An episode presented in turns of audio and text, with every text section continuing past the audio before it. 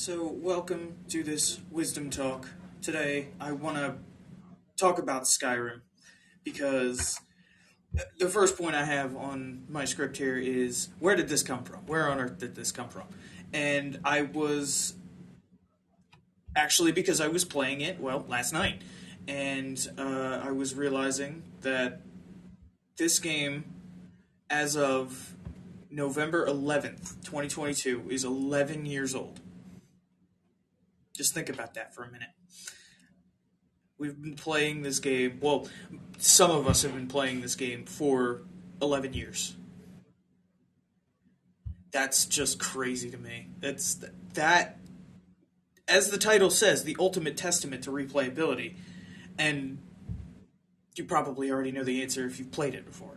But when did I start playing? I started playing when the special edition came out. I remember getting it for Christmas one year because when when it when it had first came out, I had I really had no interest. I although I did play Fallout. I play I played Fallout's 3 and New Vegas back to back and didn't even touch the Elder Scrolls series. I didn't touch um, Elder Scrolls 4 Oblivion until a few years ago, and even then, I, I never actually went through and beat it because I, I went back to Skyrim. and um, it's it's hard to describe how insanely beautiful the game still is even though it's 11 years old and it's been re-released and re-released and re-released several times over but there's really no way to you'd, you'd really have to either play it or just look up screenshots just to see how absolutely gorgeous this game can be. Just just vanilla just it you don't have to have any mods to appreciate how beautiful the game is. Now mods certainly do make the game well can certainly make the game look better. There are there are the other ended the other end of the spectrum with mods which are completely ludicrous uh, like adding thomas the tank engine as dragons um, or Randy Savage that's a fun one um, there are also there are also some that are uh, adult. There there are a lot of adult mods. Uh, unfortunately, they're mostly not available on console. They're mostly available on PC. Well, they're probably all available on PC, but not console because Bethesda does mod support for consoles through the game itself. So I don't know. Another thing to discuss would be the soundtrack the Jeremy Soule's soundtrack.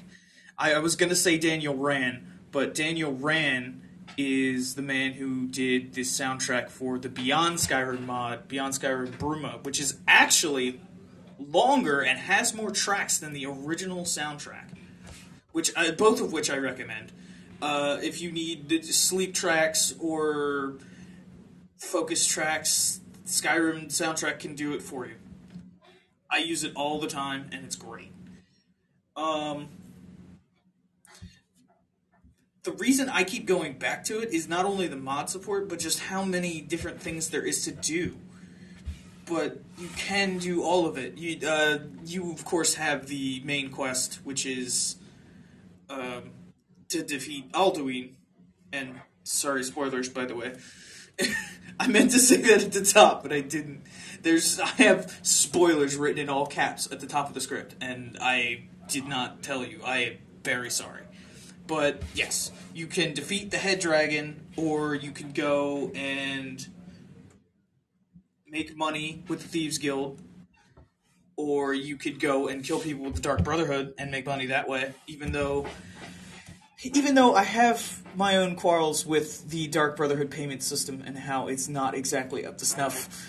Um, and the quests at the end, um, I think it's called Dark Brotherhood Forever, where the Night Mother just calls you out of, out of nowhere, is so annoying because it's everywhere. It's like when you pick up Meridia's beacon and Meridia talks to you that one time, but it happens constantly. That's why you have to get that one quest and just leave it alone and never touch it because that it will just keep going. It's a ra- it's what's called a radiant quest. If you've never played it, it just it just keeps repeating and generating random people to kill, and it doesn't pay that well. Not gonna lie to you, it doesn't pay well. Um, there's also various ruins that you can delve into. Um, oh, one of the quests there. There's a really annoying quest called No Stone Unturned. If you've played it, you know what it is. But I, I feel like that's one of the better, the better fetch quests because it makes you go all over Skyrim at all at pretty much all times. Um, there was a part where you did have to start the main quest line to get one of what they're called stones in Barenziah. Um, but they actually patched that and changed it. Now it's in a cave under the Thalmor embassy, which I did not know until I actually did the quest. Um, and realized, oh no, I didn't need to do this. But there is one that you, there is one quest line that you do need to start, and that is the College of Winterhold, which is the Magic College. Uh, you need to get into the Archmage's quarters to get the Stone Barenziah. And once you get, I, I believe there's 24. Once you get all 24 stones, you can take them to Vex at the Thieves Guild, and she will give you a quest marker for the crown itself, the crown of Barenziah. If you've ever played Elder Scrolls 3 Morrowind, I believe, uh, Barenziah is actually alive, and you can. I, th- I believe there's quests for. I've I've played more. I've tried to play Morrowind. I I can't. I, I can't. I just can't do it. It's it's so slow, and the fact that you have to map everything out yourself is extremely irritating. I, I get I get not having like landmarks marked or like uh, specific paths or something, but give us some. Don't just give me a black screen and tell me to work with it because it's just not gonna go well. I remember I made it to Balmora and that was pretty much it. I, didn't, even take any quests because everything was so clunky and just it, it doesn't. It did not hold up. Some people might argue otherwise. Some people might say it's a classic. Some people might say it's the best Elder Scrolls in the series, which I highly disagree with. But that's their own opinion, and I respect it. But the the real reason that everybody keeps going back to Skyrim, I feel anyway, is the mod support, both from Bethesda and the enormous modding community that there is with Skyrim, and even Oblivion. It, the, the Oblivion uh, modding community is still very much alive. Um, there's this one mod called Beyond Skyrim Bruma that if you've never played it, I highly, highly, highly recommend it because it's basically a a, a free DLC. There were times where I was playing Beyond Skyrim Bruma and completely forgot that this is made by a, a modding team. This is not made by Bethesda. This is this is made by a modding team, and it's. I don't want to say it's an order of magnitude better, but it's damn close.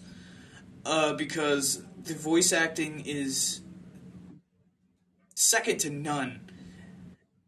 Way better than well, I, I don't want to say way better than Bethesda's Skyrim, but it it really is way better. There's a lot more like passion in it, and there's a lot more. There's a lot of different voice actors. There, there. It's not just the handful of voice actors that Bethesda hired to make Skyrim, and by extension, Fallout New Vegas and Fallout 3 because they they had the same problem with not having very many voice actors. Um, but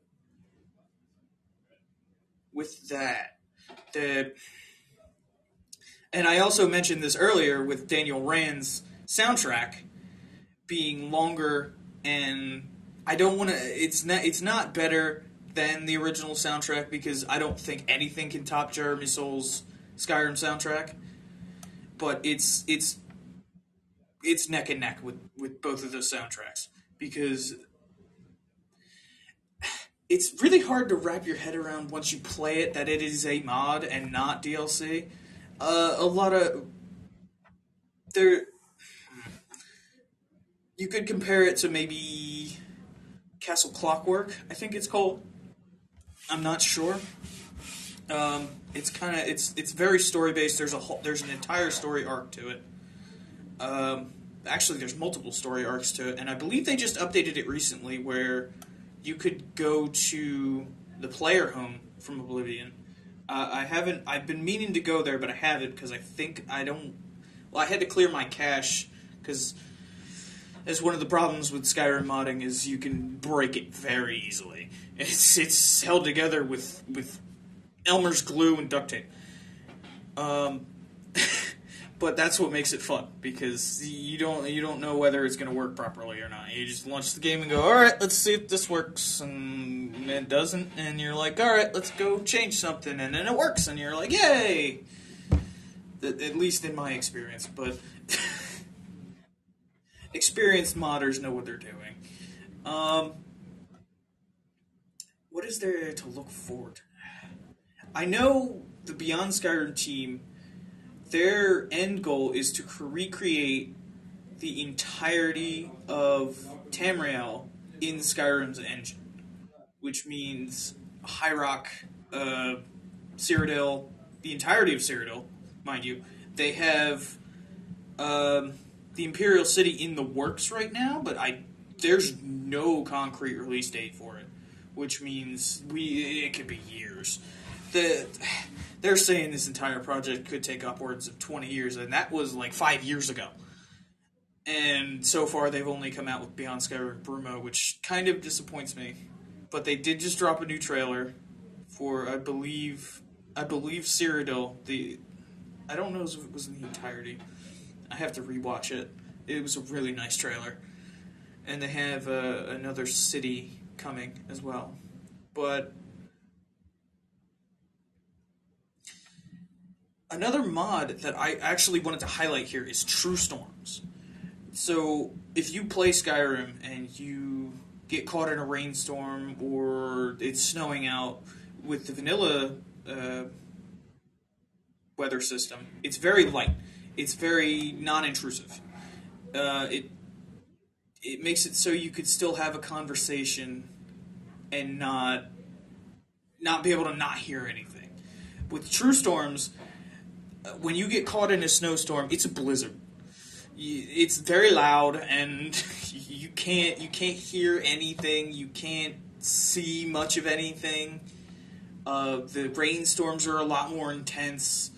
Um, it also modifies um, uh, the indoor sounds to where there it there's pitter patter of rain on the roof, and you can hear the thunder from outside and it's not just with Skyrim. There's also one for Fallout 4 as well, which I really like because they add different uh, different kinds of rad storms. But there's also a ton of lighting effects mods with with different shadow effects. Um, I, I, think one, one that I had was ELFX, and I had the ELFX shadows as well. But the shadows are way too dark. It made the caves impossible to see in. Um, it just wasn't. It wasn't fun. It's it's not fun when you install a mod. It darkens everything, so you just have to crank the brightness anyway. That's you shouldn't have to do that. Or use candlelight or mage light constantly, even though I don't think you can use both at the same time, which is dumb. Candlelight is the one that follows you around. Mage Light is the one that you have to cast at, at like a wall or some kind of object or something, which I never really found a use for. I'm gonna be honest with you. It's yeah, it it can be useful, but Candlelight is much more useful. Um, that is almost all I have on this right now. I will come up. I will come with a follow up to this at some point. I'm not entirely sure. It did take me a little while to get this situated. So I apologize if I'm cutting people short, But uh, that's all I have for today, or at least right now, anyway. I might come back later with more, but for now, uh, I'm gonna leave it here. So thank you all for joining me, and I will see you later.